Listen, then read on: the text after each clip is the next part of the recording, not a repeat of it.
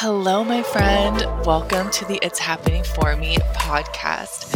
If you're obsessed with all things spirituality, personal growth and development, and living as your highest self, you are in the right place.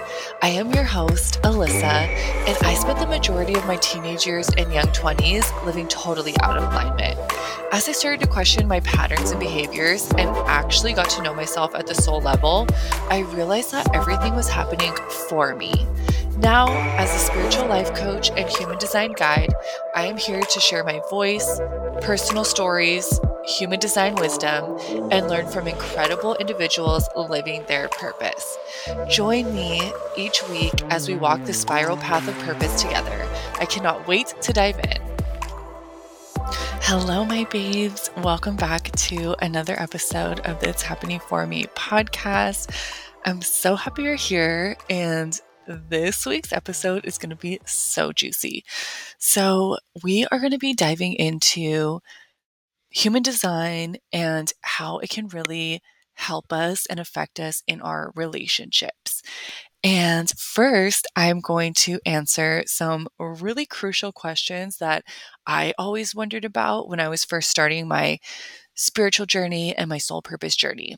And those two important questions are number one, what if my partner isn't spiritual? Like, what do I do if I'm having this massive awakening? I'm awakened to all of these new interests, and my partner just isn't here for it. What am I supposed to do? So, I will talk about that. I know that when I first went through that process, I was thinking, am I supposed to be with somebody who's also very spiritual? Like, wouldn't that make sense? But then as I kind of grew more on my path, I realized a lot of things about that that I'm excited to share with you. And I think it might give you a lot of clarity and hopefully release any stress or pressure that you're putting on yourself. And the second question I'm going to be answering is what if my partner does not support my purpose or my vision or these big changes that I want to make in my life? And hopefully, again, this will give you some clarity and just give you some guidance around how to navigate these situations because they absolutely come up when we're on this path. And I'm also going to be giving you some really fun stories. And I mean, I don't know why I'm using the word fun, but some really vulnerable stories about how mine and Jorge's designs interact with each other and some challenges that we've had in our relationship and how understanding our designs has helped us both be more accepting towards each other, more understanding. I talk about a very vulnerable story that I had around my Saturn return and a huge breakup that we went through and big, big lessons that I learned around my alcohol free journey. And I'm tying it all in with my design. And so it's, I feel like this is fascinating. And I would definitely get excited for this episode. I'm also going to start off with just giving you some backstory about what love means to me, and it's all going to tie in really good. And so I hope you love it. I hope that you're here for it. And let's get into it. So, ever since I can remember the young me, I was always seeking love. Love was so important to me. I remember I was probably five or six years old in the car driving back to Denver from visiting my grandparents in Nebraska. And so it's like a six hour drive. And we did the drive often for like all the holidays, summer. We really went and visited them as a family as much as we could. And so I remember one night driving back and it was very dark outside, very late. I was just looking out at the stars and I felt kind of lost or alone. Like I felt kind of lonely. And I remember thinking to myself, I saw my parents in the front sitting next to each other. And I remember thinking to myself, oh my gosh, when I'm older and I'm in love, then nothing else matters. When I have my person, I'll move anywhere with them. I don't care what I'm doing for work. I don't care what happens as long as I have my love of my life with me. And that really was the theme my whole life. Like, I've always just wanted to be in partnership. And I was in a very long term relationship with my high school sweetheart. We started dating when I was 15. I believe we were together for seven years. And in the beginning, it was super sweet, like a very sweet, innocent, new, young love. And then it just, as time went on, got very toxic. I think it has a lot to do with like the dynamics of drinking and partying all the time. And yeah, it just became super, super toxic on both ends. Then from there, I was single until I met Jorge, and this was my first very healthy relationship. And we've been together for seven years. So I've just been in two very long term relationships. One that was very toxic eh, towards like that last part of it, and then one that's been very healthy since the beginning. And so I think it's been really cool just to see the total opposite dynamics of the relationships and what growth it took for me to be able to get to that point. In between those two, I just was very lonely. I felt like this this is when I was going to school, working, just going out a lot and partying a lot. She was having a lot of fun, but also it was like this hole inside of my heart and inside of my stomach that I felt all of the time. Like it felt like a gaping hole. And I always just wanted a boyfriend so bad. Like I just wanted someone to choose me. I remember just thinking to myself like why doesn't anyone just choose me? I want to be chosen so bad. That just caused me to want to go out all the time to try to like meet people. I tried dating apps and it just wasn't successful. And I remember just always, again, being in this place of very like needy, like I need someone to complete me. Like I feel empty inside. And that was a really sad feeling. That was a very sad time to put all of my worth and expectations onto somebody else and the need for them to fill that. I really believe that once I had my spiritual awakening, that's when I really realized that, like, oh, I don't need anyone to fill me. I am capable of having a connection with spirit, God, source, universe, the cosmos, whatever you like to call it and connect to. When I had that connection and that connection with myself, I, I think that's when the hole really went away. But before that, it was like a gaping hole. I actually read this really beautiful thing explained that feeling that I was feeling when I was kind of like in between those two relationships. And I want to read this short little snippet to you because maybe you might recognize this in your past self or your current self. And it was just like goosebumps when I read it. So basically, a book called Awakening from the Daydream. It's Reimagining the Buddha's Wheel of Life by David Nichtern. So in 2021, I took my mindfulness meditation teacher training at Dharma Moon, and David Nichtern was the main teacher. And so he's a senior teacher in a lineage of Buddhism. I can't remember, or not that I can't remember, I don't know how to say the name properly, so I'm really going to butcher this, but he's a senior teacher in the lineage of Chogyam Trungpa Rinpoche.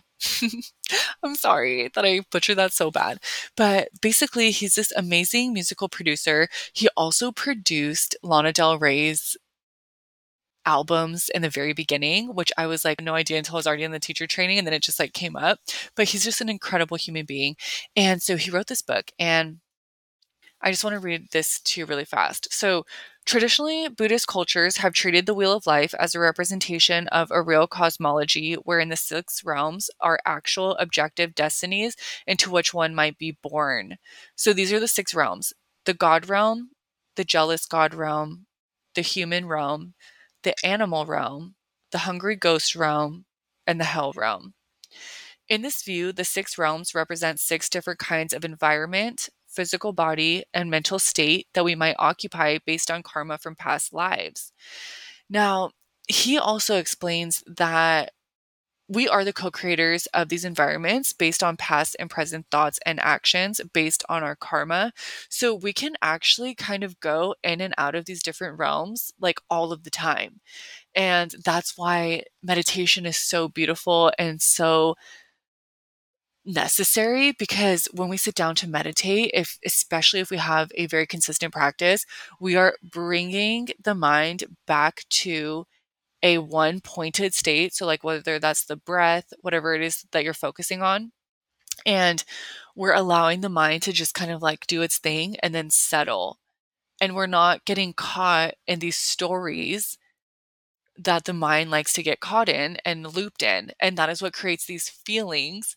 Feelings can, if we feel it long enough, can create an actual state that we're living in. So meditation is super amazing. But, anyways, so there's those six realms that we're kind of constantly going in and out of. Maybe you don't go into the hell realm anymore, or maybe you don't go into the hungry ghost realm anymore once you get to a certain point, but then maybe something on your spiral journey will bring you back to that realm.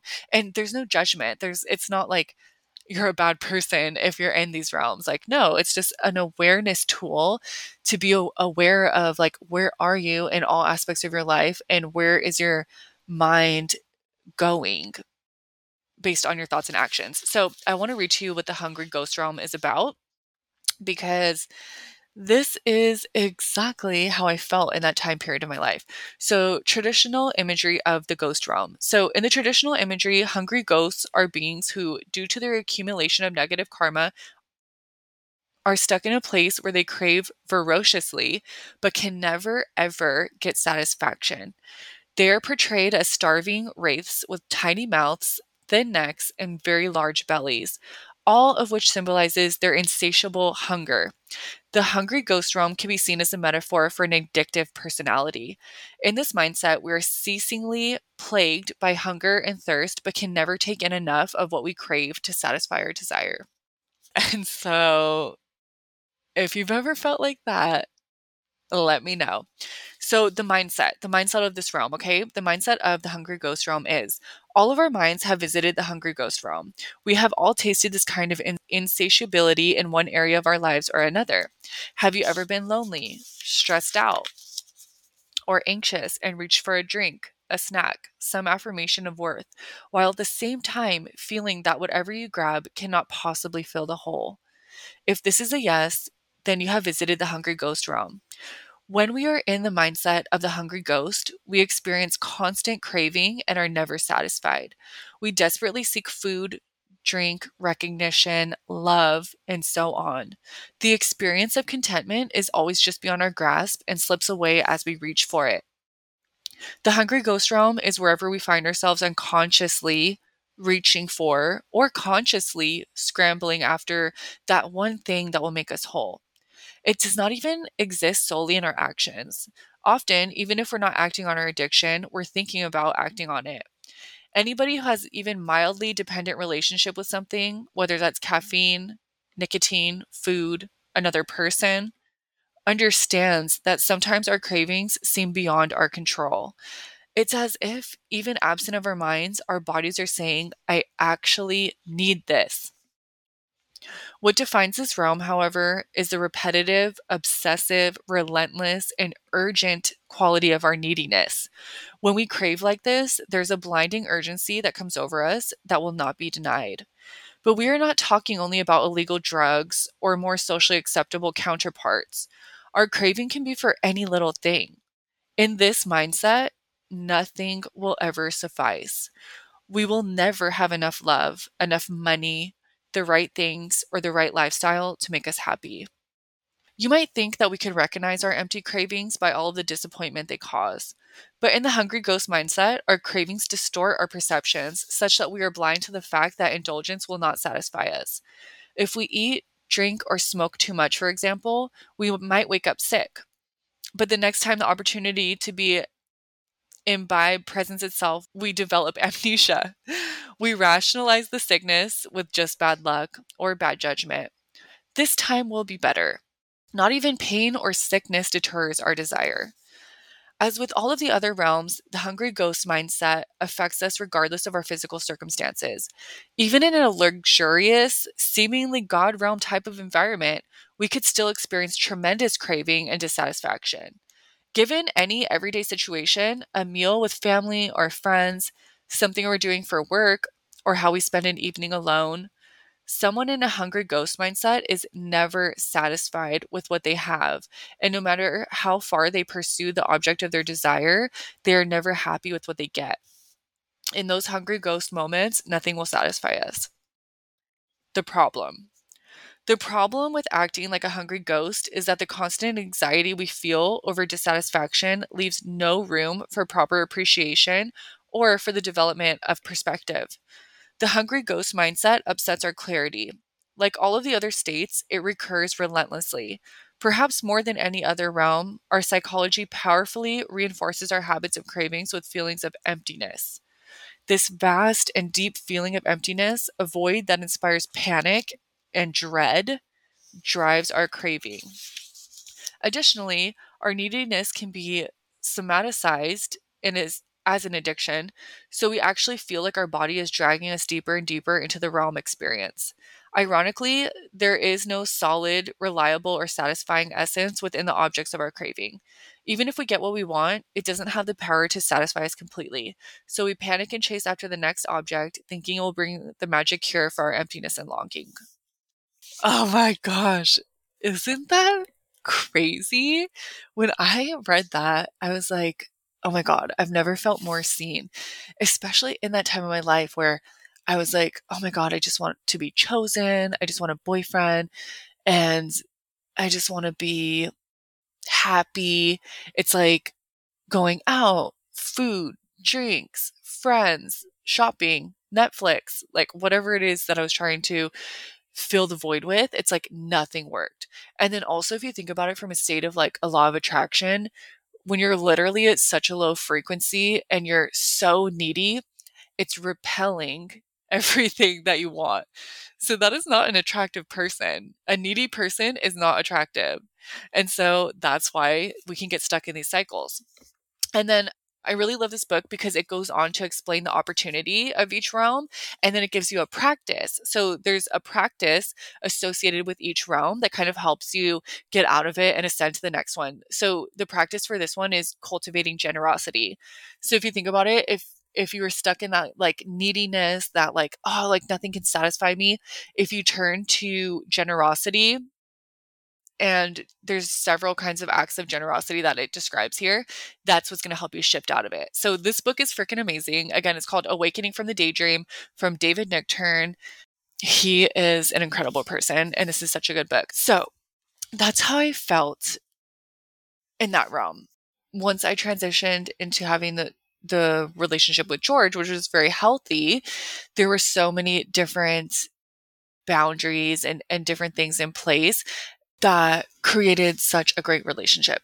So, the first question that I want to answer is What if my partner isn't spiritual?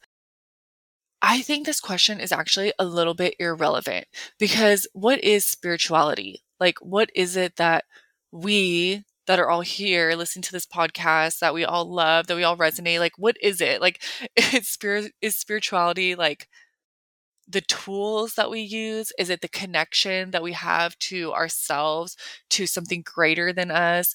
Is it the exercises that we do? You know, like, is it meditation, yoga, nutrition? Is it connecting to the goddesses? Is it what is it? You know? And so I think as humans, we try to conceptualize it into all of these boxes, like I just explained. And so so if you're asking, okay, well, my partner really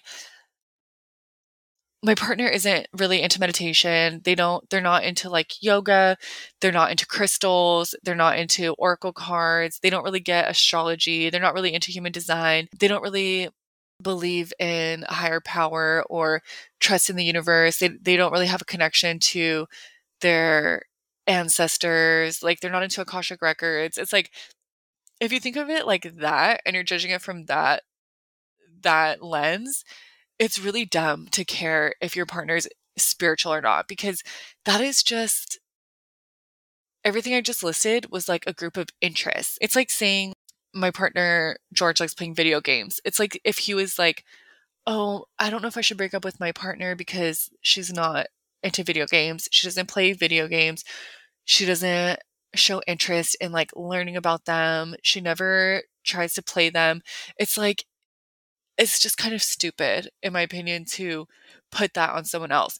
Now, when we think about it, spirituality from the lens of like having a connection to self, having a connection to a higher power, having connection to growth and development and like bettering yourself, be, being a better person. When you think about it from that lens, then yeah, that could be really important.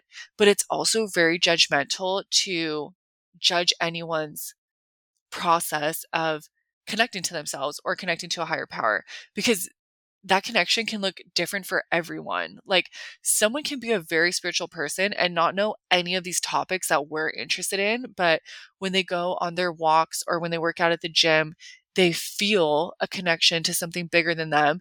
Maybe they wouldn't call it God or they wouldn't call it these terms that we call it, but they feel like enlivened and connected to something bigger than them or they have a mission that is like bigger than them it's outside of them but they wouldn't necessarily use the same terms that we use. So i think in that terms we can't really be judgmental or put someone in a box and think that well they're not really spiritual because they don't share the same interests as me.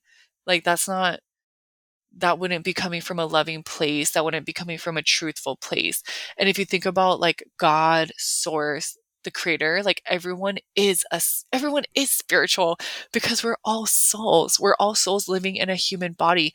And not all of us came here in this lifetime to awaken to certain ideas like that. But but that doesn't mean that you're not still spiritual because you're literally a soul. So that question i think is just irrelevant and that question is coming, if you're asking that question, because I, I used to ask myself this question, it's coming from a place of judgment and it's coming from a place of caring what other people think. Like, oh, well, my partner isn't going to ceremonies with me. My partner isn't curious about breath work like that person's partner is. And so maybe I'm missing out and I should seek someone else who's into those things. You know, so I think that's coming from a place of judgment and a place of like really caring what other people think. Because do you really want them to also be into these things for their benefit or is it just for your benefit? Because if you really think about that person, why and you really loved them and you held like the the utmost respect for them and like you wanted them to be living in their truth, then you would also have to be respecting their timeline and giving them the dignity of their own journey because I think when we get on the spiritual path, we get really excited. We get super excited because all of a sudden, like, we are awakening to these deeper natural laws and like these deeper spiritual truths. And like, we want to share it with everybody because we just want everybody to feel as good as we feel. But it is not our responsibility to awaken them to these things. Everybody's on their own path, they have their own timeline. And so it's not going to resonate with them if their soul isn't ready to experience that. You see what I'm saying? It would be it just wouldn't do anything for them. That's why they might not be interested in the things that you're trying to get them interested in because their their soul just isn't there yet. And who knows if it ever will be in this lifetime, but that's not for us to judge. What we can do is continue to just be really excited about the things that we're passionate about and show up as a very loving and understanding person. And us just showing how our life is changing and how we feel so much better is the best teacher. And it is the best like embodiment and example. And you'll see that your partner will probably start catching on to certain things and want to do them. Okay, so for one example, one example is I have been taking magnesium for a while, like maybe two years now. My magnesium it makes me sleep really great. It is supportive for working out. Like it supports muscle aches, and there's just so many benefits of magnesium. And I tried to get Jorge to take magnesium when I first started taking it, and he just had no interest. Like I could tell him all the benefits why, no interest. But then when he started having some sleep issues, I think he heard about magnesium on a different podcast, and then he reached out to start exploring it and saw that I had been taking it and was like, oh, yeah, like that's the supplement that you take. And then he started taking it and saw the benefits for himself. And now he takes it all the time and he sleeps really good. If he doesn't take it, he doesn't sleep that well. And so, me trying to force him to like, hey, you should take the supplement. Hey, you should take the supplement. Like, it makes you sleep really good. If they're not ready for it yet, it's just going to be kind of annoying. But once they come to that conclusion that, hey, maybe I should try this for myself, then it could be the best thing for them ever. So it's just like, I don't know if that's a great example, but it's little examples like that. Another great example. Uh, so my mom invited me to this really beautiful sound healing at the beach from one of her really beautiful friends. And I had the most transformative experience. I activated my heart and throat chakra, and the whole time I saw green and blue colors and every single texture you can imagine, and every single shade of blue and green. It was the most beautiful incredible experience I've had. The sound is very important to me, to my soul. And so I told Jorge about it and was like super excited and wanted to see if he wanted to go to it, but he had no interest. That just did not sound fun to him. and so I was like, okay, yeah, like I'm I'm not going to force that. But now that he again has been having some sleep issues, he has started listening to really beautiful meditative and like binaural beats to go to sleep and it's been really helping his sleep. We just got invited for another sound healing next Tuesday on the beach. And so I was like, "Hey, you know how those binaural beats have really been helping you sleep? There's a sound healing next Tuesday on the beach. I think you might really love this experience since you see how much those sounds have been helping you sleep. And he was like, Yeah, like I think I would really love it. So now he's gonna go to that with me. And it's like before he had absolutely no interest. Me trying to like force it on him or like being upset with him that he didn't want to go. I could have internalized it and personalized it of like, oh, he doesn't want to spend time with me. He doesn't care about my interests. He's not willing to make an effort. We're really, it just, he didn't want to do it. You know, he didn't see the benefit in it. Why should he go and do something that he doesn't want to do just to make me happy? That's not following your design. That's not following his sacral response. But now, when it came back around, when his soul was ready to be open to this type of experience, this is that's probably going to be super activating for him.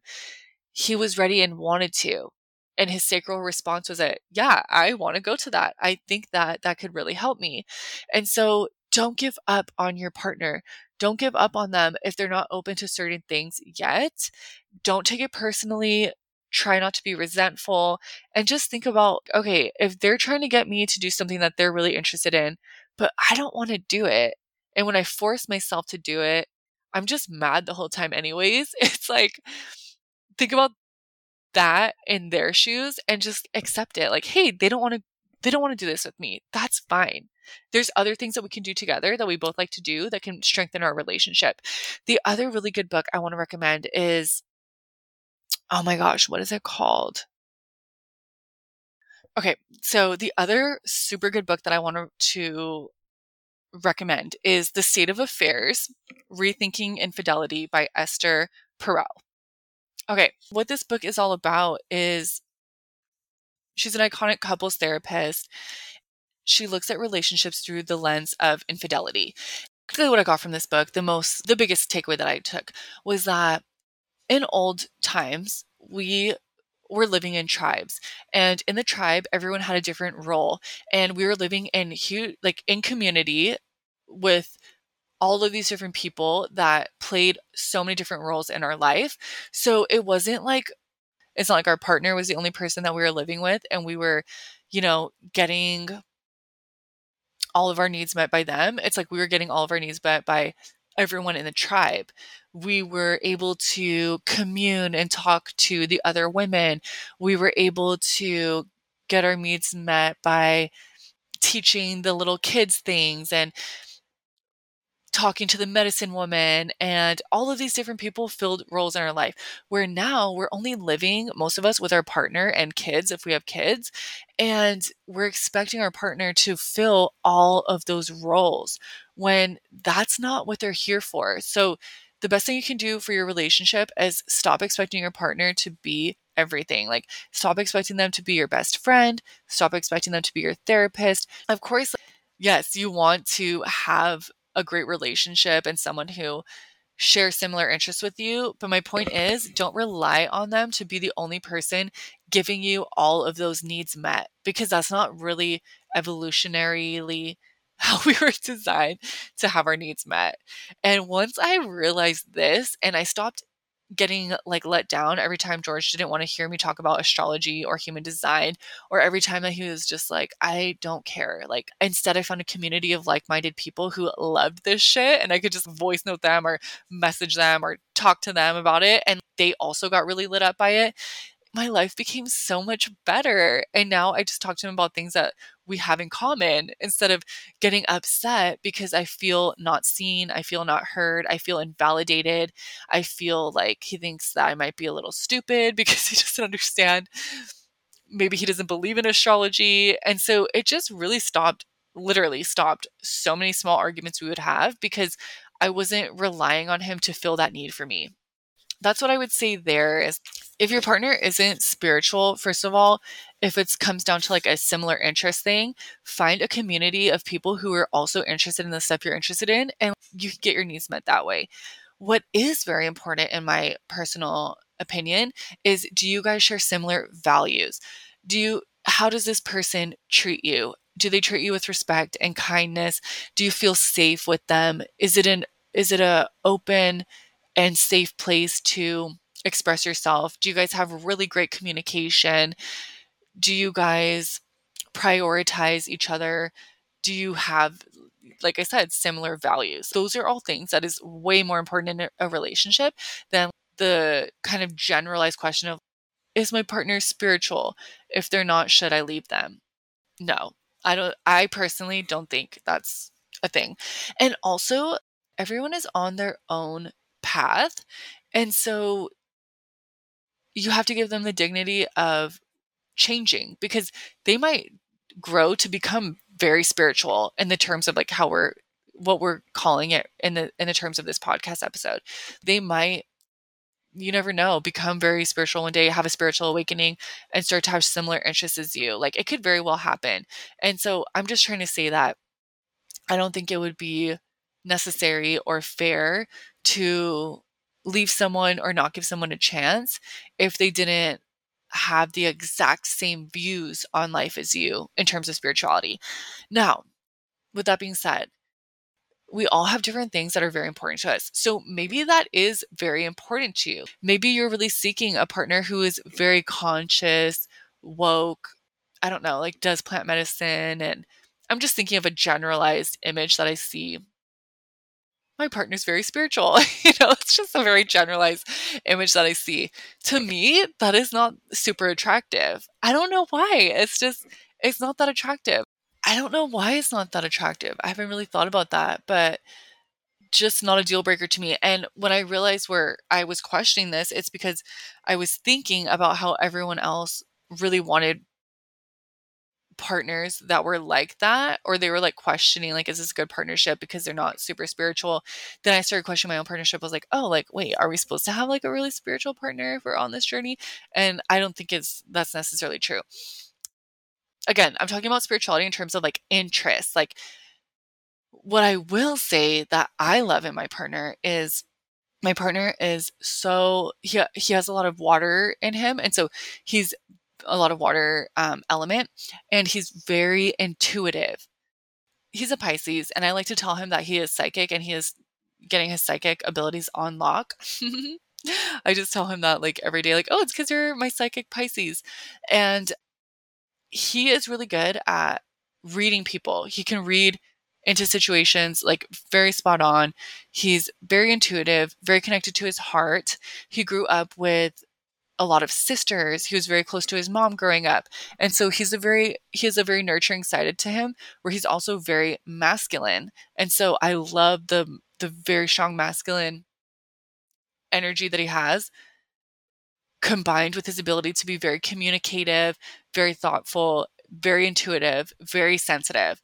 I think it really balances me out because I have a lot of earth in my chart and like pretty much almost no I think I might have one planet that's a um, a water sign, but I don't have a lot of water in my in my chart. And I think I might only have one or two fire signs. So he is very emotional and sensitive. And I feel like that really balances me out because I'm very grounded and being a non-emotion non-emotional type, I have had trouble connecting to my emotions. And so I feel like it's been very nurturing for me. So those are more the things that I look for is like, is this person, does he have the qualities that I like in a partner more than judging them based off their spiritual interests? Because I feel like he's on a path of discovering what is there? Like he's always questioning that. Like, what's the point of this? Like, what is there out there? And so I know that he is very introspective and thinks about those things, even though we don't have completely similar interests. Like, he's not a spiritual person. Like, he doesn't get astrology, he does not get human design, but he's still supportive of me and supports that. I'm very interested in it. Does he have interest in hearing about all about it? Not really, but I definitely still tell him about himself all the time. Like, so, like, he's used to it now. And so you can really like break anyone down and get them used to it if you just talk about it all of the time and come from like a really fun way. And I know that he likes it because he knows he's a manifesting generator. He knows I'm always like, oh, that's your Manny Jen. Like, oh, you love holding so many things at one time. You are always on the go. Oh, this is because you have this. Like, I'm always like breaking it down for him and he does like that especially if it's and i'm coming from an empowering place. I would never use it against him or make him feel negative about himself at all or like weaponize it. Again i think that i don't know why anyone would use these tools to weaponize them against anyone but if you've ever been in the facebook groups it's kind of crazy. Like there's a lot of like negativity around like human people's human designs, how they perceive certain things in their chart, how they perceive certain things as like super negative. I like don't see it at, at all like that. Like of course I recognize that there's challenges in our designs, but it's all a gift. Like it's all there for us to work through these shadow aspects of ourselves so that we can get the gift. And so again, I would always just use it to build him up. So I hope that was helpful. If you feel like your partner is not spiritual, you're questioning, like, oh my gosh, like, is this the right person for me? Would my soulmate be spiritual? Really ask yourself deeper questions. Who, what part of you is craving that? Is it because you think that's what you're supposed to have? Like, is that what you think like society or the spiritual community makes you feel like you need? Are you trying to rush someone else's timeline? Do you not trust that this is a very loving person and they could very well have a spiritual awakening or even if they don't like is that a deal breaker for you? And if it is then you know the right move would be if that was a deal breaker for you then instead of staying unhappy in a relationship it would be time to move on and then have that as one of your standards when you're dating out there. And then the other side of this too is if you're in an unhealthy relationship with someone who's not spiritual uh, or a toxic relationship, then girl, you already know the answer to that would be to move the heck on. There's no reason to stay in a toxic or unhealthy relationship. And, or even if it's not toxic or unhealthy, but your partner makes you feel bad for being spiritual or they think like it's stupid. They try to convince you not to go down that path. Maybe they're very religious and they think it's like demonic, like I've had experiences of that, then that might be something to question. Like if if this is really important to you and the value that you have on your relationship to yourself and your connection to a higher power to whatever it is that you believe in, if that is unacceptable to your partner and you guys can't have shared values, then that would be something to look at, especially if you have kids together or if you want to have kids together in the future, because I can see that as being a problem. That would probably come up, especially if they're very set in their ways. That's the only time I would like really look at that. And so, yeah, so just remember that we all have our own journeys, we're all on our own paths. There's nothing wrong with having a partner that is not spiritual. It doesn't make you any less like on your path. It doesn't hinder you in any way. Like, if you guys have similar values, that's literally all that matters. If you're with a great person who respects you and you guys are constantly evolving and growing, then hey. And if you ever feel like you're outgrowing that partner and they're just staying the same and they're not growing or evolving, that's something you can look at. Okay, so next, what to do if my partner does not support my purpose or my my life's vision. So, let's say that you're in a long-term relationship and you had a spiritual awakening, now you're like realizing all of the things and you are growing and evolving and you also maybe want to shift certain things in your life. Like maybe you want to stop drinking alcohol, or maybe you want to shift careers, or maybe you don't really resonate with the core group of friends that you guys have together and you're just kind of feeling like it's kind of like low vibe, low frequency, just a lot of like gossip or um, negativity. And you're really looking to expand your horizons and find friends with beautiful goddesses who are high vibe and are into all of the cosmic things that you're into. Maybe your partner isn't supportive of it. I would first look into why are they not supportive? If they're not supportive, and a lot of times it's because, again, like I said in the beginning, when we go through changes and we're in these like long term relationships, that person knows you as the person that you've been for however long you've been together. And change is scary. And when you start changing, it can be like, it can feel threatening. It can feel threatening, like, wait, you're changing does this what does this mean for our relationship? What does this mean? Thing what does this mean for the container that we have? Does this mean that you're going to leave me? Does this mean that you're going to force me to change too? Does this mean that you're falling out of love with me? Like all of these fears can come up for the other person.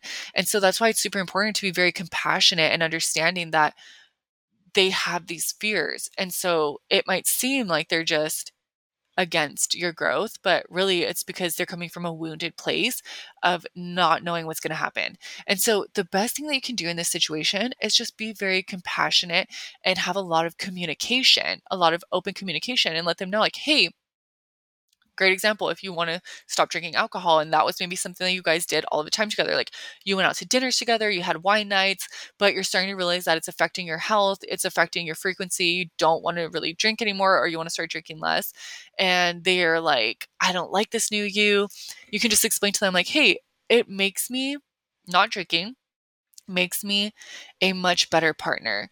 It makes me much more fun and vibrant because I have more energy and I'm excited to try new experiences with you and I want to change up our regular date nights and try something new and you know really come from like a loving place that can really give them a lot of comfort and peace. Say it's like you kind of are bored of hanging out with the same group of core friends like you don't really vibe with the vibes that you guys had and you just are feeling really alone and so you want to stop going, you know, you can have the conversation of, I just don't feel like I resonate with these people anymore. I would be really excited if we can spend time alone together, or let's try something new. Or maybe you meet a really cool friend at yoga and you guys set up like a double date cook dinner together or something. I don't know, you know, I'm just trying to make up these like random scenarios, but maybe that could be something really fun. Like if you're the one initiating it and just making it seem like very fun, you're being very communicative, you're not forcing them to also change, you know, you're accepting them where they're at, then I think that a healthy relationship that would be very reasonable. Let's say that you are discovering that you want to shift careers or you want to maybe step into a business. Maybe you want to create your own business from your spiritual gifts and your partner doesn't seem that supportive. Well, again, having deep conversations of why are they not supportive and they might not even realize why either. So, if you guys are both supporting the household and you guys are both bringing in money, it can be very scary for them to think that oh, you're just going to quit your job and start this business. My brain doesn't have proof yet that it's possible. So I'm going to project all of my insecurities and my limiting beliefs and my doubts onto you because I've never seen it done before. I don't see how you're going to do it. And so they might be coming from that place of like just projecting their own fears, insecurities on onto you. Not necessarily because like they're against you living your best life and having, you know, your ultimate freedom and joy and happiness. It's coming more of a place of they haven't seen it done before. The other side of this is that when we're given a vision, when we're given a a beautiful belief in our heart for how we want to create something, like if you want to create a business, that was given to you from God on purpose because you're the only one that can carry out that vision. That is why it is part of your purpose. It's part of your soul's purpose.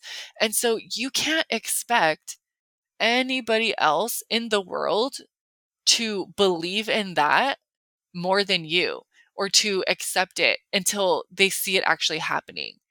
Do you know what I mean? Because it's like, it's already so crazy and big and like new and beautiful, but it was planted on your heart for a reason because you are the only person that has what it takes, that has the courage, that has the, the determination, that has the love, the truth, the heart, the secret sauce to carry this out and create this beautiful new creation into life, to birth this into life. And so it's okay that they don't understand it, that they don't believe in it. And all you can really do is control your response to that. So just being understanding of them not understanding it. And don't let their insecurities or their projections of fear stop you from creating this new beautiful thing that you want to create. Because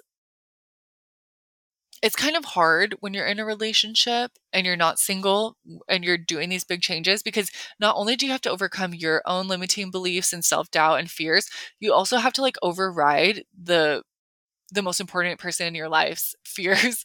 And it's like we trust these people with our life because they are our significant other, like they're the, the loves of our lives. And so like their opinions very important to us. But that's where we have to have discernment and understand that like they just don't see it yet because it wasn't given to them. Like God didn't give them that vision. And so, hey, I understand that they want to protect me. They want to keep me safe. They don't want me to fail. They want me to be secure. And this new thing is very scary. And it's none of those things. It's a risk. It is not guaranteed. I would say in those situations, that's where it's very, very helpful to have a coach or to have like an unbiased person that's not directly related to your life, someone that's not related to your finances or your well being, so that they can help guide you through that. Because I would honestly say, not even a friend, not even a parent, I would say a coach, because you're going to come up against all of these limiting beliefs and fears and things that are holding you back. Even if this, even if it's not related to like wanting to start your own business, maybe it's like you want to do a career jump or you want to try a new hobby or just something, anything that's on your heart that's like scary because change is scary. It could even be like a fitness journey, anything. It's so important to have a coach in your corner because they can help you walk through these fears and change those limiting beliefs and self doubt and build you back up all the times that you feel like quitting or giving up. Because purpose, our purpose and these endeavors that we want to create, we're all highly creative people. If we're connected to our soul self, we're extremely creative beings and we want to create things. And there's so much fear around like bringing that into the world because of the judgment of other people. It's very important to have a coach help you get through these these fears. And I've always had coaches. I've always been a part of programs, whether it was big group programs, individual coaches. I've always had help. Like I even have my business coach right now that I'm in a year long container with. I will always have a coach because I couldn't have done it without them. They literally it's just incredible. It's incredible how they literally lift you up and snap you out of it whenever you feel like not taking action or moving forward because you're so scared. Because purpose is scary. Like if you think about it, everything really good or anything that's worth having is hard. It's hard work And so, why do the majority of people live a very unhappy life and then end up dying and regretting their life? Is because they took the the easy way out. They stayed inside their comfort zone. They stayed in a job that they hated. They stayed in a failed marriage that they hated. They didn't create new friends with similar interests and they were just miserable. And we see that all the time. So, again, if your partner does not fully support your vision or support where you're going on your spiritual path, have no fear. Come at them with total compassion, total understanding, be super communicative. And if they really love you and it's a healthy relationship, they will be understanding. And if they're not, and it's not a healthy and thriving relationship, and you've tried your best to communicate and they just don't value your needs and wants and what's important for you, then you know what to do. It's so funny how we can really, really care what people think about us.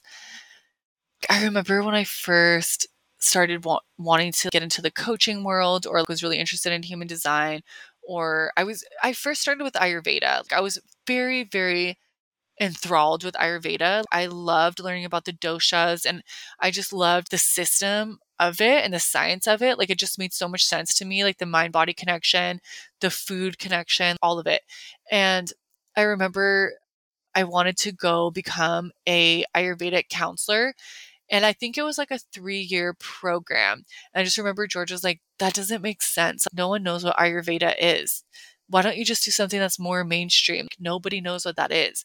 And I just remember being, oh, like, yeah, you're right. And just feeling so defeated. And I didn't pursue that. It wasn't because of him. I just didn't pursue it because other things came up that I was more interested in later. And it just wasn't the right timing. It was not divine timing to start a program. And so I didn't pursue it.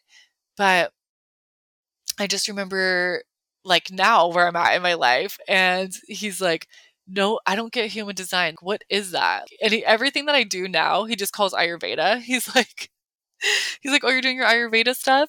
And it's like, yeah, I'm doing my Ayurveda stuff. He still was like, no one's, no one, I'm sorry, but like, I don't think anyone understands what human design is.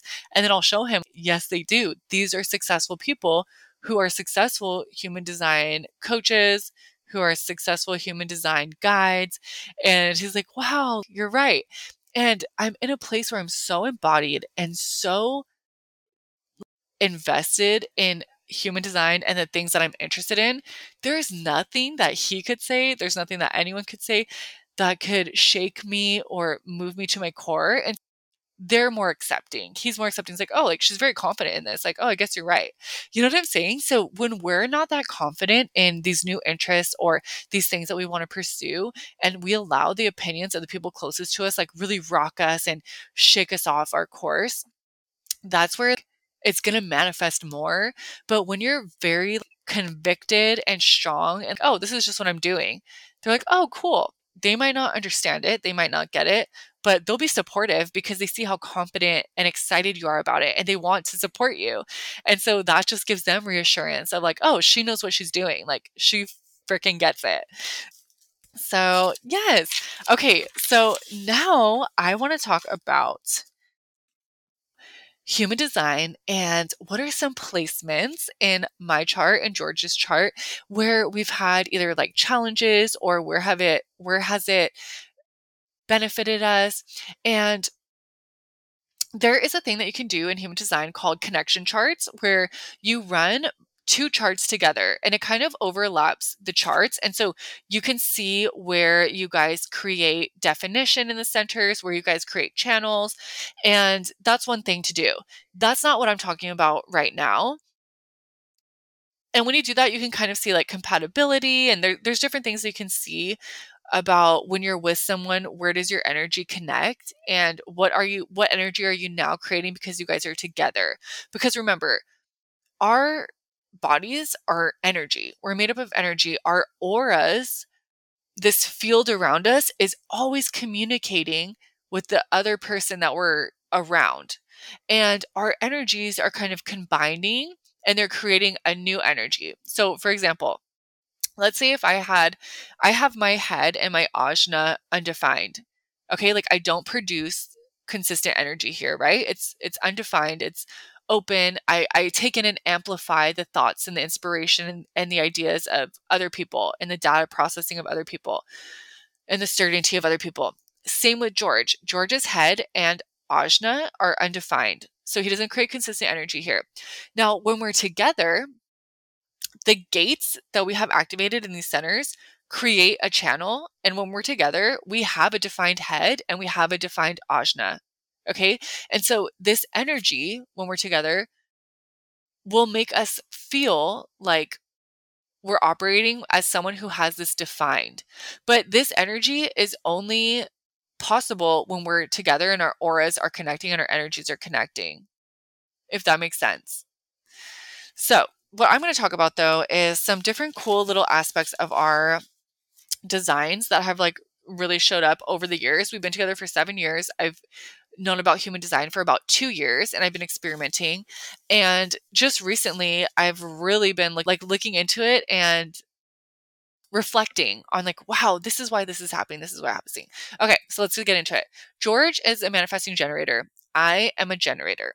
We both have our sacrals defined. So this means that we both have access, consistent access to this light life force energy. You can think of the sacral as like the sun. It's like the sun energy. We have this beautiful energy that lights us up when we are lit up and we can just work, work, work. Now, he's a manifesting generator. Okay, so that's a combination of a generator and a manifester. I'm just a pure generator. So the difference is a generator is someone who does more of like a step by step process. I'm really good at focusing on one thing of achieving mastery and Jorge, as a manifesting generator, is really meant to be multi passionate, multifaceted. He does really well at holding multiple things and having multiple projects going on that he's lit up about at the same time. Okay, so I function really well kind of focusing my energy on one thing. He focuses really well at focusing his energy on multiple things that he's lit up about. If it's something that he doesn't want to do or his sacral is not inspired by it, then it's going to deplete his energy. Now, he, the way that he kind of goes about things is manifesting generators, they're very quick. They like to stip, skip steps. They have that kind of like manifester initiation where they like to skip steps and then sometimes they'll get frustrated and go back and, you know, figure things out again. I am the type of person that likes to read a manual. So if I got like a piece of furniture from IKEA and I need to figure out how to put it together, I would like read the step by step process because I like taking my time. I like like I do shit very slow. Like when I when I deep clean the house, like it takes me the whole day because I like to start here, like at the desk, and then maybe I like to start doing laundry, and then oh now I need to go clean the the dishes, and like everything looks like a mess kind of until I put it back together, and it's a step by step process. I like to do things the same way, and I like to take my time with it. He cleans very quickly. Like he'll just boom, boom, boom, boom, put everything together. So, one thing where we've kind of struggled in our relationship is that he's so fast moving that when he decides he's ready to go somewhere, he's ready to go. Like his shoes are on, he's out the door, walking to the car, and now he's waiting on me. And now I have to put my shoes on, get my keys. And he, for a long time, always kind of felt like a resentment or just like an annoyance by me because he feels like I'm very slow. And I've actually just really recently had this this realization and I've told him like it's not that I'm slow, it's that I'm literally a generator. You're 20 steps ahead of me. Like you've already figured out 30 steps ahead of me and I'm still looking for my keys. And so you're just very fast. You know, it's not that I'm very slow. It's just that you're super fast. I can't always keep up with you. And so explaining that to him has, you know, given him a little more like, oh, okay, like you're not just annoying or purposely taking your time. It's just that we're designed differently. So that has kind of helped us with that. Another thing is he's very good at multitasking. So he can drive and like tell me a story and pick music and, you know, be great at that. When I'm driving and I'm trying to tell a story, somehow I start driving like 30 miles below the speed limit. And he's like, Why are you driving so slow? And I was like, oh my God, I don't know. I, it's because I'm trying to tell a story. And he knows I cannot tell a story and drive at the same time. And so sometimes he has to tell me, just focus on driving. Well, tell tell me the story later. Or it's just really funny. And it's something that I used to beat myself up about like god like why can't i multitask like there's no way that i can drive fast and safely tell a story pick the music and like do all of these things at one time no i need to concentrate my energy and that's just how i am it's like i it's like those people who need to like turn down the music to see you know like when you're arriving somewhere or like you're looking for the address you you turn down the music to see the address on the side of the building you know what I mean? It's like that. So I just thought that was super funny. Okay, another thing. So as a manifesting generator, manifestors, the manifestor side of them, they crave freedom. Okay, so manifestors and manifesting generators like freedom. They want to do what they want to do. Okay, they're going at their own pace. They don't want to have to tell people what they're doing. But this is why it's so important that they inform. Okay, like part of their manifesting generators are supposed to respond and inform what they're doing.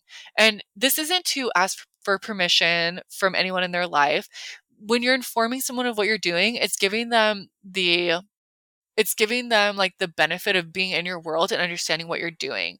Because manifestors and manifesting generators can move so fast that they forget to tell people what they're doing and then like are in relationships we're like I'm so confused. Like, I don't even know what you're doing or like where you're going. And so when you inform the people in your life of what you're doing, it just leads to less like resentment, less fights, and everybody's aware of what's going on. So, an example of this would be they don't like answering questions, like, they just want to do what they want to do. It's not, I don't think it's like a really um, it's not necessarily easy or natural to inform people of what you're doing for manifestors and manifesting generators, but it's just something that you can do to ease, like I said, tension or issues that could arise. This is a great example. Let's say that let's say that Jorge asked me to buy milk. And I was like, okay, cool. Like, yeah, I'll buy milk when I get home from work. I get off work at five. Let's say if I go to the store, I'll get home around six with milk let's say that he's moving so fast in his day that he's like, oh, like it's like 12 o'clock at noon time. He's like, I can't wait for her to get milk. I'm just going to go pick it up myself. He comes back home. He makes like the dish that he wanted to make that he needed the milk for. And then he moves on to the next thing. And like he's so busy in his day that he never tells me that he went to buy milk. And then I come home later. I sat in traffic for an hour for my commute. I stopped at the store, brought the milk home, and then he's like, Oh, I already got it. And I'm like, like, why didn't you tell me that you picked up the milk? And he's like, oh, I forgot.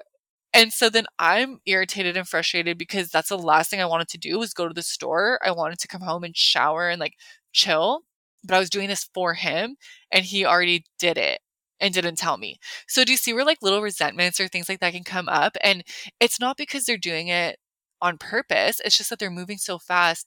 They sometimes forget to tell people what they did or like the updates and so it can cause issues. So informing is just like a really cool thing that you can do to like keep people in the loop.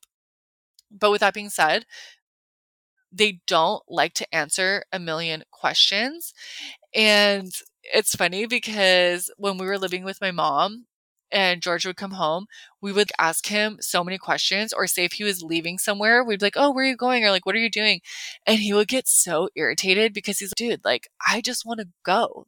I don't want to answer to you. He feels like almost like it's like I'm answering to you where I'm going because like they really crave that freedom. And we're just coming from a place of just being genuinely curious, like, oh, what are you gonna do? Where are you gonna go? And they just want to move. Like they're very quick and they just want to freaking go. So that can cause annoyance or frustration, anger. The not self theme of manifestors is anger, and of manifesting generators, it's anger and frustration. So it causes that like irritation, that like, dude, leave me alone. I just want to go. So understanding that about him allows me to just let him do his thing, let him move at the speed of light that he wants to move at instead of getting upset by it. It's, oh, like I understand it. That that's just literally what he wants to do also recognizing anger and frustration when he's in that state it can let me know like, oh, maybe maybe his boundaries, like maybe I'm crossing his boundaries or maybe I'm not upholding my side of the boundaries. It really helps me to see, oh, he's frustrated, he's angry. Instead of taking it personally or internalizing it, I can see it from more of like an objective place. Even though this isn't always easy to do in the moment, of course, we're all human. And so, of course, it's easy to react back to somebody who reacts to you in anger or frustration. It's very easy to snap back at them, um, which obviously I do sometimes, but it has really helped me to know that both of us experience frustration. And so if I can see where he's coming from, it helps me just be in a more objective place and gives like a pause into being like, okay, this is why he's angry or this is why he's frustrated. So the next really cool thing that I've noticed is Jorge has a channel, thir- the 3420 channel, which is really like knowing in the now. The 3420, from my experience of him, is like he's not going to know what he needs or what's good for him or what the next step is until it's in the now. It is responding to what's going on right now. So, this connection is from the sacral to the throat center. And so, it's all about like moving, manifestation, action taking connected to the sacral. And for so long, I had such a problem with him not being able to make long term plans. Like, it really pissed me off because I was like, in my mind, I'm like, why can't we make these long term plans? Let me give you an example. So, we both graduated college at the same time. We both graduated from Cal State Bakersfield, and both of our families were from different cities. So, my family lived in San Diego and Colorado, and his family lived in Los Angeles. And my mom wanted to help me create a graduation party. We got an Airbnb in Bakersfield. We were, you know, planning it a couple months ahead. We were getting all of like the food ready, the reservation. We were going to make it like a really fun celebration for my family and his family to come together. And so I kept telling him, tell your family about the party. Give them the insight so they know what the DL is. Like they know what's going on. They know the 411. And he was, yeah, okay, like I'll do it when it's closer to the time. I don't know. And I'm like, what do you not know about this? I'm telling you, this is the Airbnb. This is what our plans are. Make sure you tell them so that they know what's up, what to expect. And so, what I didn't realize is that you can't really force a 3420 to do something really far ahead of time because it's just, I don't know, like they can change their mind or they're just, I, I attribute this to his, to this channel. But it could be other things too. But anyways, he ended up not telling them until I think like the day before the graduation. So when they came, they they spent one night at our small tiny apartment that we were sharing with roommates. And so they just stayed for the graduation, most all of them, and then like went home the same day because they didn't give them like any information or the proper like planning of like, hey, we have an Airbnb, like you guys are welcome to stay, like bring your sleeping clothes, like plan to take the next day off of work, you know? And so they had literally no heads up. They didn't even know that we were having a party after party here or like this huge celebration. And so we ended up all just going to brunch after the graduation. Like we had like a huge brunch breakfast and then most of his whole family went back home to LA and then his mom and sister stayed with us at the Airbnb for the celebration. And so I was like uh, so irritated because I was like, oh my God, like if you would have told them ahead of time, they would have brought in all their stuff, they would have been prepared, they would have taken in the celebration with us. And it's like, like examples like this happen all of the time. And it's very hard to plan future plans with him. And so, how I've overcome this is like, I've just kind of taken it on to myself to like plan the trip or get the things going. You know, like we went to a really beautiful trip to Mexico last year or the year before. And so I know now that it's not going to really do any good to try to like sit down and brainstorm with him to make plans like months in advance. I just kind of like take the reins and then when we get really close to the date, I'm like, "Oh, like this is happening this weekend. This is happening next weekend. Not for a big vacation, but I'm talking like if I was invited to go somewhere or if there's like a Padres game or like a dinner or something that we got invited to, I'll tell him like the day before or the weekend before. Usually that doesn't usually like a week in advance does not help, but just telling him like the day before, he's like, "Oh, okay, cool." And then he can respond in that moment because remember, that's connected to his sacral. He can respond in the moment if that's something he wants to do or not. So, it's that's what I'm saying. The reason why it doesn't work to plan out so far ahead is because that's too far. Like the knowing is in the now in that channel. And that is like one of his main channels. And so he doesn't know if in two months he's going to want to do this, this, or this. You know what I mean? Like he has to be able to feel into it in the moment. And so, me really understanding that about my partner and honoring that, I allow myself to just bring things up to him the day before or as they come and he can do an honest response of if he wants to participate or not. And then I don't hold any like resentments against him if he doesn't want to go if that's not something he's down for that's something else i've really learned about being in a part in a partnership with someone who has the sacral defined like it's not worth it to force if your partner has their sacral defined it is not worth it to force them to do things they don't want to do. Like for example say if like you want to go on a double date or you want to go to like a dinner with your parents or your family and they don't want to go it's so much better to like just be like oh like just stay home and i'll go enjoy my family than forcing them to go because when you do anything that your sacral doesn't want to do it feels like hell. Like it feels like a oh my god. Like it feels so boring. It feels so dreadful. It feels like you're pulling teeth. And where I think we get caught up as a society is we think but you should want to go hang out with the in-laws. You should want to go hang out with my friends and do a double date. You should want to do this. You should should should. No, nobody should want to do anything. Oh, why? Because it looks good. Like it looks good that you hang out with your in-laws. Like if you don't want to go, maybe you, maybe you had a li- really long week at work. Maybe you want to watch something like a fight on the TV that's out that weekend. Maybe you have something else going on that you would rather do. But if you instead force yourself to do the plans that you don't really want to do, especially with that sacral, it's going to feel like shit. You're going to be in a low vibe energy the whole night. Our our auras as generators are open and enveloping. So we literally envelop the other person, the other auras that we're around with our energy. And that can be positive or negative. So if you're in a bad mood, you are enveloping the energy of everyone around you with that low vibe. Like, I don't want to be here. This is like, I'm dreading this. I have to do this.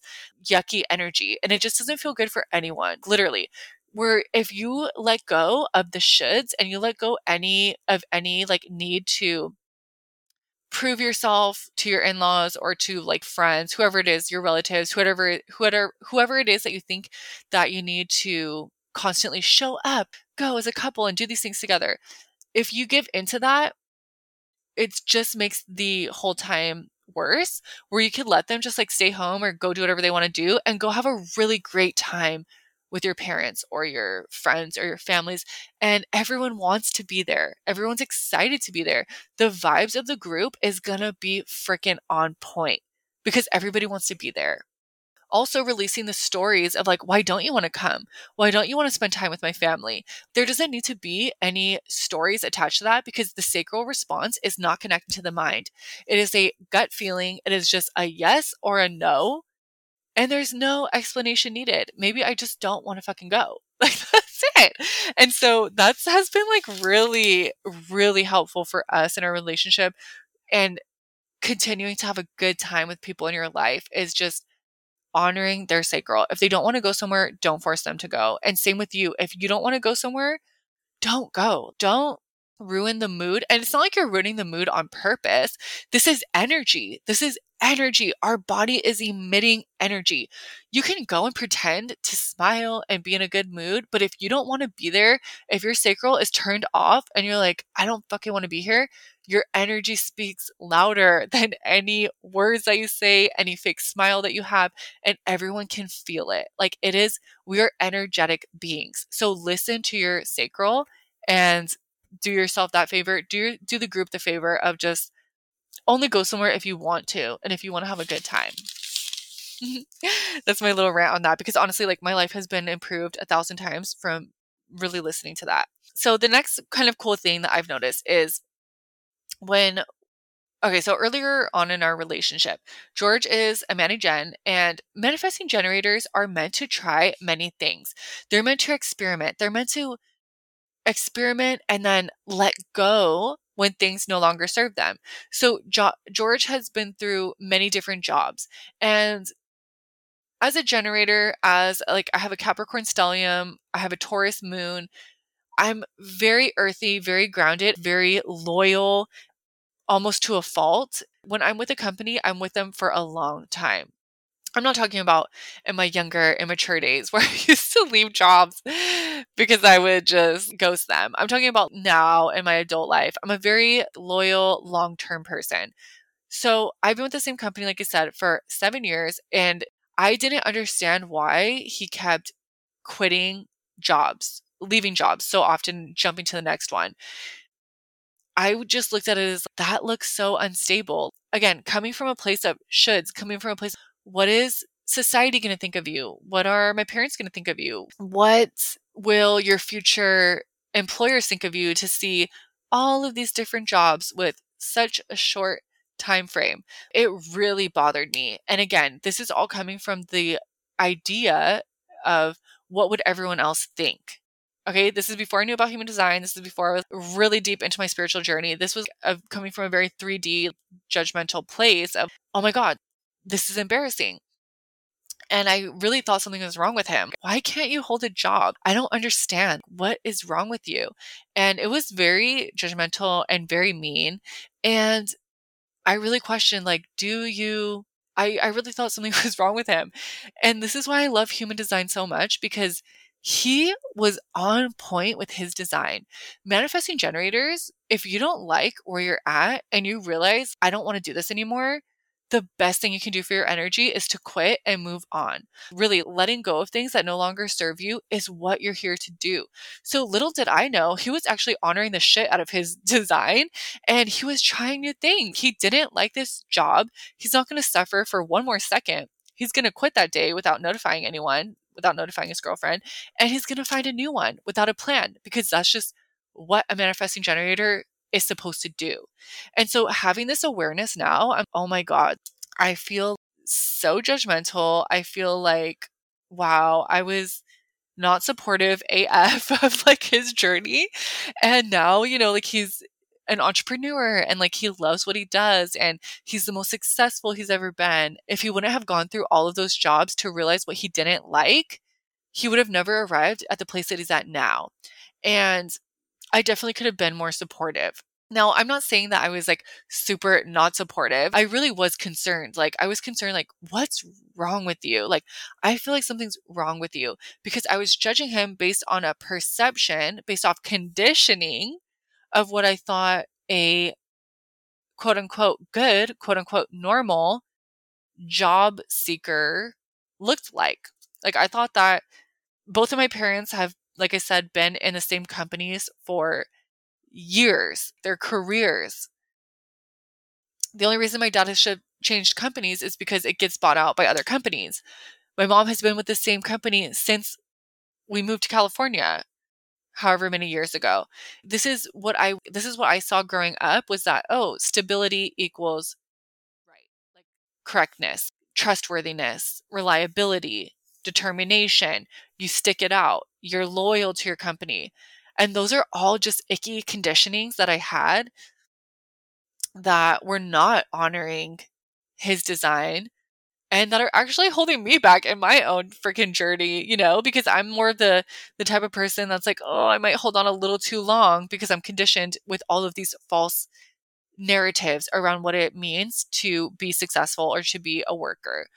It's so fascinating to understand your design and to understand your partner's design because there might be some patterns that they're doing where you are coming from a conditioned place and you think that what they're doing is wrong or not successful. And really, they might just be doing what's aligned for them. Or you can learn about your partner's design and see where they're they're living in a conditioned way so that you can help them step more fully into them their true selves. So that's just why I freaking love human design. Okay, another example and then this will be the last one. This is the last example, but I thought this one is like really crazy. So, Jorge and I both have gate 49, which is the gate of principles. This energy can be very black and white. It is the principles in relationships. And so, it's like this view that there's a certain way that you're supposed to act. And if you break these boundaries, if you break these principles, then it's over. And that's that. And it's very, like I said, a black and white kind of energy, but it really values boundaries and it, it values being on the same page and it values these strong principles. And this is also nicknamed the divorce gate, which is kind of funny. But, anyways, I think it's really cool that we both have this. So, how this has played out in our designs or in our relationship. So, when we got together. This was the first relationship or person, a really person I've ever had in my life who has held me accountable for my actions.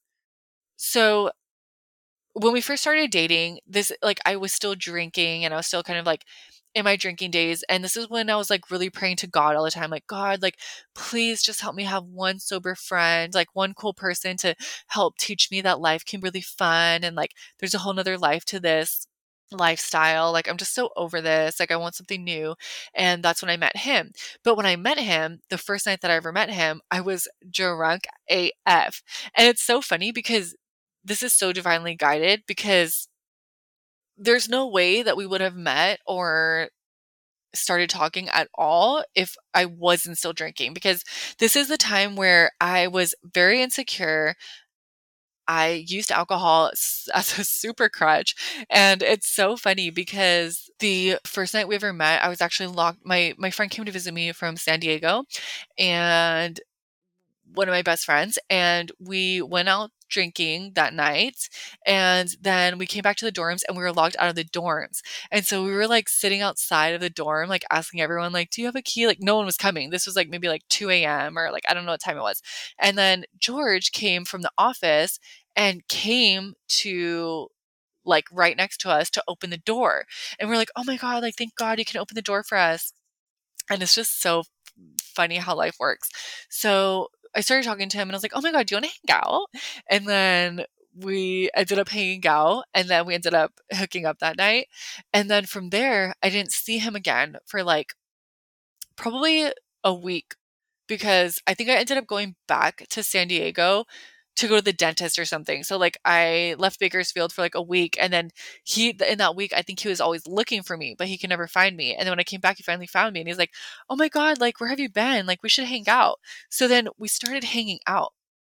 When we started hanging out, this was the, the time where I had always used alcohol for every interaction I ever had. Like it was just a part of my life. Like and so I remember being so nervous that before I would go to his room, like he would invite me over like to his dorm, like super late at night. And I would be like, oh my God, I'm so nervous. I'm going to take some shots. And so I would take some shots um, just to get the courage to like go hang out with him because I was so nervous. I was like, oh my God, this is scary. And so that's kind of how our relationship started. And it was kind of just like hooking up. It was it was nothing serious. But then when we started dating, when he asked me to be his girlfriend, one of the things that he like required was like, I don't want a girlfriend who drinks, who parties. That is not a part of my lifestyle at all. He doesn't, he doesn't drink. He never drank. And so he was like, yeah, that's just like, I mean, if you want to do that, totally respect it, but that's not what I'm looking for. And so I was like, oh my God, like this is like my answer from God. This is finally like the person who is like holding me accountable. It was like I had to commit to not drinking if I wanted to be in a relationship with him, which is like literally all that I, I wanted. And so I was like, oh my God, okay, cool. The foundations of our relationship were built off of this principle that we don't drink. We're not a couple that drinks. There's there the boundaries were like i'm never to go with my friends and drink i'm not to go to bars i'm not to go to clubs I, i'm just not a drinker anymore that was literally a principle and a, and we had very strong boundaries in the relationship and so i think it was like our third year maybe our third or fourth year of dating and i end up going to Las Vegas for a work trip. So every year they take all of the managers to Las Vegas to do a conference. And so during the, it's a 3-day conference. And so on the very last day I end up drinking with all the whole company. And when I, I honestly don't know why I did it. That I was already sober for three years and I was just so nervous, like so much social anxiety and just like super peer pressured. It was like, oh, the the whole like highest people of the company were celebrating. Oh, it's just a fun celebration. And so I did. And it was very detrimental. And when I came back the next day and told Jorge, he ended up breaking up with me and he literally left, got his like five friends to come back to our apartment and moved all of his stuff out the same day and literally broke up with me. We we're together for three years up to that, to that point. And I was so devastated, but I also understood why. I was I was literally the only person in my life who understood why because I have the gate 49 as well. Like our whole relationship was built off of this principle of like we don't drink, we're not a drinking couple. And so it was extremely hurtful, extremely like he felt extremely betrayed, extremely hurt. And this principle gate, it's like it's black and white. It's like eh, you're either following the principles and guidelines that we agree on or or if you cross this boundary it's done cut off. That's it. No questions asked. I don't give a shit. Like that's it. That's really the, the strength of this 49 gate. And i had it i have that gate. And so i understood it. I was like i know i get it i can't believe i did that oh my fucking god like i'm blowing up my life and so no one in my life understood it. They were like, there has to be other reasons. Like, he must be like cheating on you, or he must like somebody else, or he must have been wanting to get out of this for a long time. And this is just like the the perfect excuse. But they're like, but this is also not even a perfect excuse because it's so stupid. They're like, okay, so you had a few drinks. Like, who the fuck cares? Like, everyone drinks in our society. Like, that that does not do anything to him. What does that have to do with your relationship? And so no one understood it. And and I'm we're the only people that understood it. So that whole year, we, we stayed broken up for a whole year. I was now living by myself, like super depressed. That was the hardest time of my life. That was my Saturn return. I was 29 years old and I threw myself into spirituality, like all my spiritual tools. I started doing kundalini yoga and this is when I really turned inward for the whole year. Like I didn't have any friends like there in Bakersfield, like because I had just graduated college and was super super invested in my career. So I was always constantly working. It's not like I had time for anything, but I didn't date anybody. I never talked to any guys. And I never had, I never knew that we were going to get back together. Obviously, we're back together now, but I just, and I never drank again. So that's how I knew that my soul evolved this lesson. Like that was the last lesson I needed with alcohol to know that I am not someone who can tolerate alcohol. Alcohol blows up every part of my life. Like I lost everything. That were like remember in the beginning when I told you that the most important thing to me is love and love is like all I've ever wanted and I was so long in that like yucky hungry ghost realm and then i had my spiritual awakening and then i had this beautiful partnership with the most healthy like loving intuitive masculine person that i've ever met in my life. And i totally ruined it just from drinking a few drinks. And it was like that was like the devil. Not that not that alcohol is the devil like but that is like wow that was that was an intense lesson that I needed to learn. But I needed this person, I needed this soul with this gate 49 to have such strong boundaries and such strong principles and hold steadfast to that to throw away a really healthy, great relationship, a three year relationship, because I broke that foundational principle. And I'm very grateful because since experiencing that, like I've I don't drink, you know, and it's not something that I want to do. And okay, there is a little more part of this story that I want to fill you in on. I feel like this is still relevant because I, I think it's really going back to like the gate 49 principle. But okay, so the whole year I turned to self development and my spiritual path. And I learned so much about myself. That was the hardest year of my life. I cried more than I've ever cried in my life. I felt the most lonely, but I also felt the most strong because I realized that I can fill like this gaping hole inside of me. And I just turned to spirit, to source, to all of the tools that I knew would help me. And I didn't return to this other lifestyle. And so that's where like I needed that to happen for my soul's evolvement evolvement and my soul's growth. Now, this is the crazy part is okay, so we end up getting back together a year later. And he moves back in and then that trip comes up again. And I go to Las Vegas and the same thing happens, you guys. The same thing. I drank again and I told him and this is the craziest part. So it was the first night that I got there. I was so nervous. I was so nervous because it's with all the higher executives. I'm a 2-4 profile, so I have like that like introverted part of me and extroverted part of me, but I'm an introvert at heart. Like I don't like these like huge gatherings where I don't know a lot of people. It's very hard for me. And at this time in my journey, I hadn't done any work around being alcohol free. So from that point of having the three years of being alcohol free up until we had broken up the first time, I didn't do any work around like the drinking. Like I didn't do any introspective work around like why did I used to drink so much? Like I had none of these realizations that I was using it as a crutch and like it gave me this false sense of confidence and I didn't connect any of those dots. It was just like, oh, like this is what I need to do to be in this like beautiful loving relationship. This is a principle, a foundational principle I need to have. Cool, let's do it easy, not a problem. And so, like, I never questioned that. And I was never put in a position to where the relationship with alcohol was tested. And so that first big, huge event that, you know, we ended up breaking up from, um, I was super devastated. And I thought like, okay, I'm, I'm never drinking again. Like I hate alcohol. I, I freaking hate alcohol.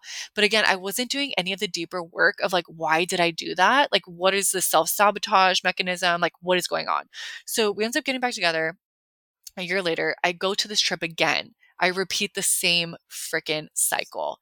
And I think, okay, when I get home, he's going to have everything packed and we're going to break up again. And this is literally like, I lost the love of my life.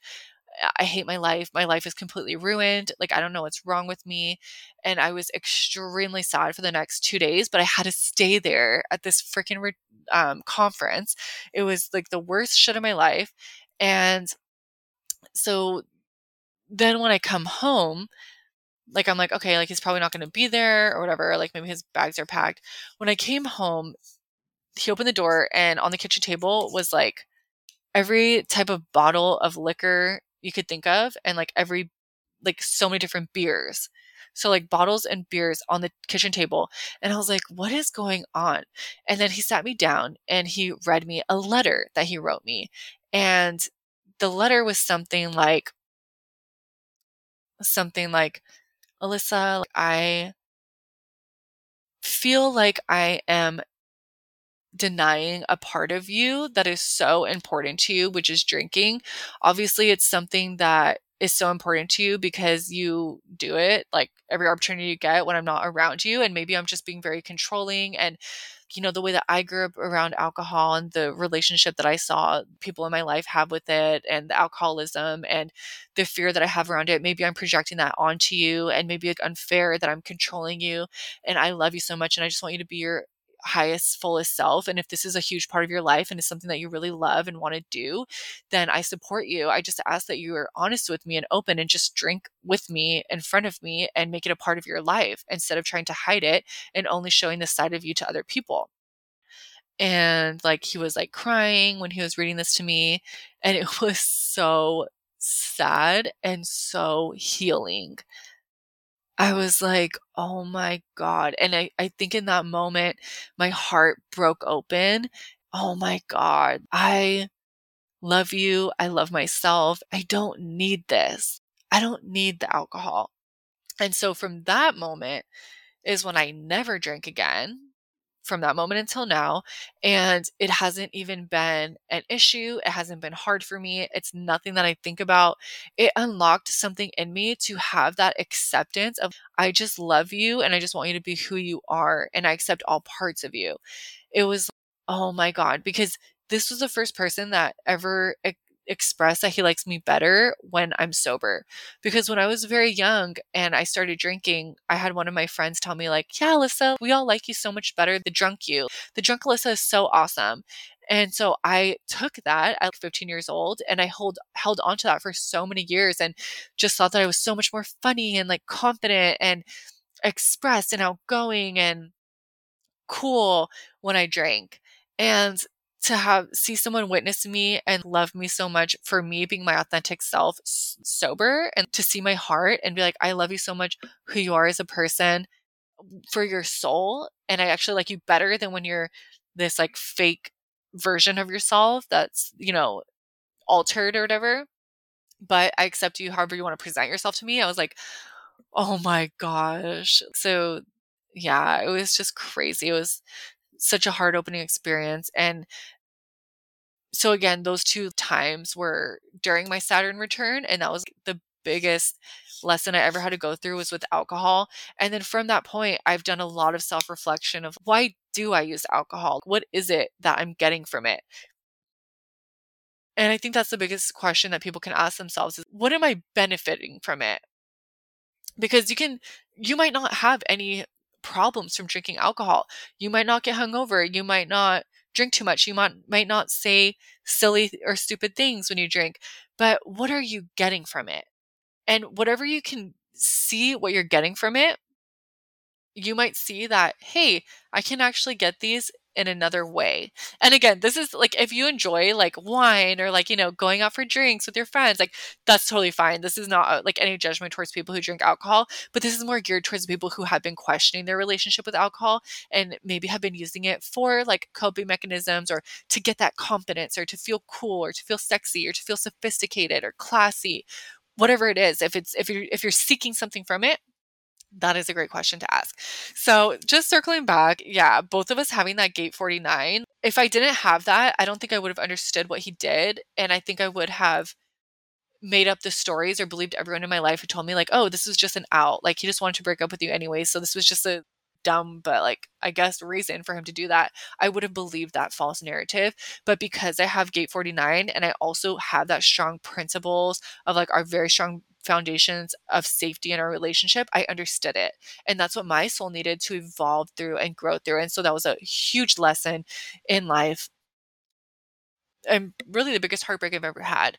And then the biggest heart like mending because after that I was just healed, truly healed, seen, seen for who I was, appreciated for who I was, accepted, and even the negative parts of me of like, oh, if you want to drink, then I accept that part of you too.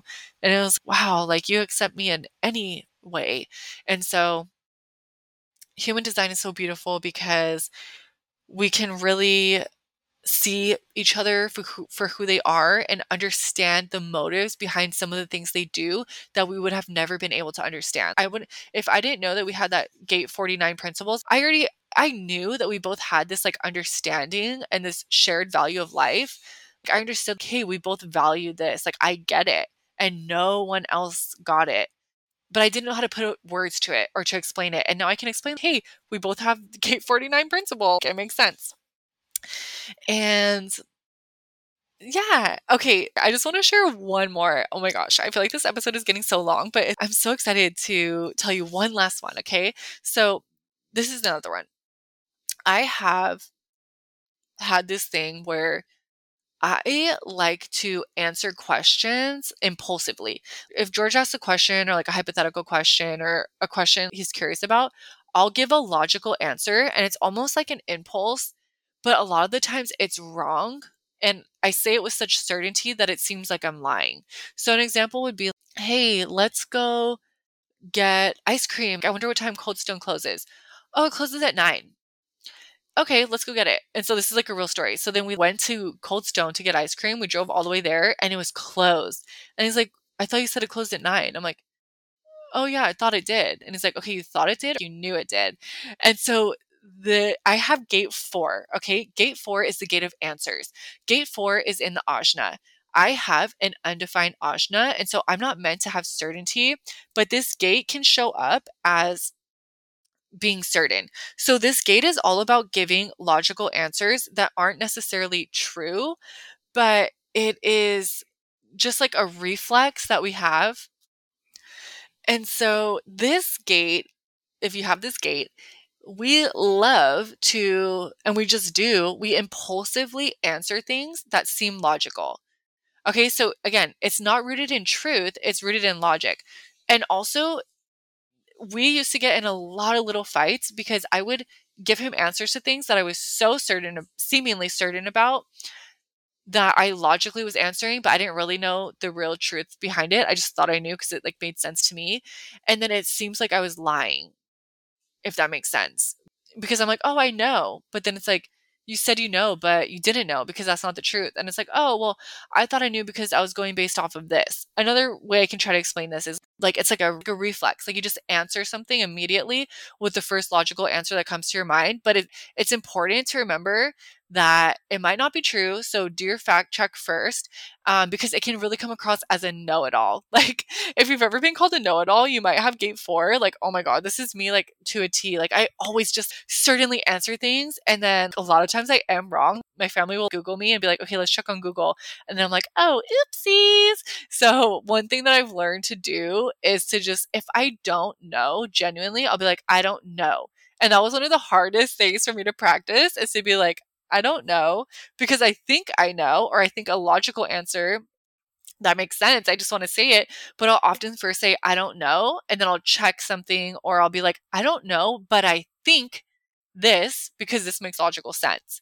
And so that just sets me up to get in less arguments or to not really seem like such a know it all, um, which really helps in relationships because nobody likes to date a know it all or to be in relationship with a know it all.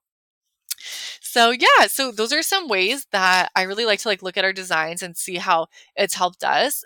So if you're in a relationship, getting to know your own design, getting to know your centers, your not self themes, getting to know your type, feeling really good with how you're meant to make decisions, respond to things can be very beneficial.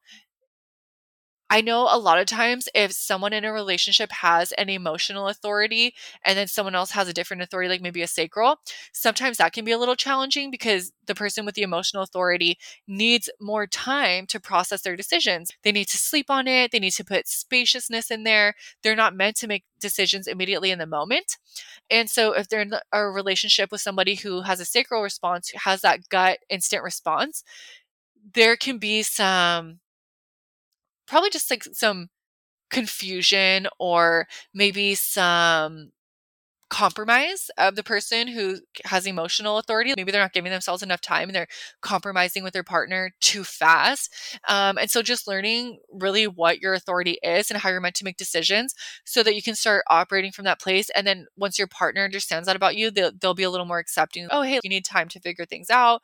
Or like you'll understand why they make decisions so fast. So it's just like super complex and really interesting. And it can really help us in our relationships to just understand ourselves. So that was that. That was very fun for me to share with you. This was very long. I hope that you enjoyed it. I hope that you got something from it.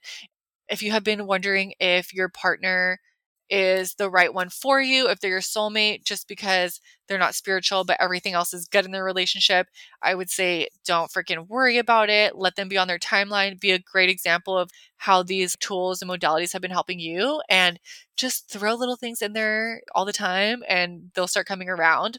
And And if they don't, hey, find friends who have the same interests as you and take the pressure off of them. Be that person in your life because they don't have to have the same interests as you to have a healthy and thriving relationship. And if you didn't know what to do, if your partner wasn't supporting your purpose or like big changes that you're making in your life, I hope you have a little more clarity now on how to just give them passion and be communicative with them and give them um, space and reassurance that even though you're changing and you're growing and evolving, it's not going to change the relationship and connection that you guys have. In fact, it'll make it even better because you're bettering yourself. You're becoming a more loving, wise, understanding human being, which can only benefit the relationship. And I hope you learned a little bit about human design can support you in your relationship and just being more understanding with your partner, supporting them and understanding some of their behaviors and patterns and knowing that we're all designed differently but we're all designed perfectly and we can coexist in such a beautiful way when we have more accepting and open or openness towards each other and just empower each other to be our best selves. So, thank you so much. This was so much fun, and I cannot wait to see you guys in the next episode. So much for being here and listening, beauty. If you enjoyed this episode, please be sure to leave a review and share the episode with a friend who you know will love it. We can connect further on Instagram at I am Ellisa Mae. So come say hello, leave a comment of your favorite takeaway on my most recent post, and I cannot wait to connect. Thank you so much, and I will see you next time.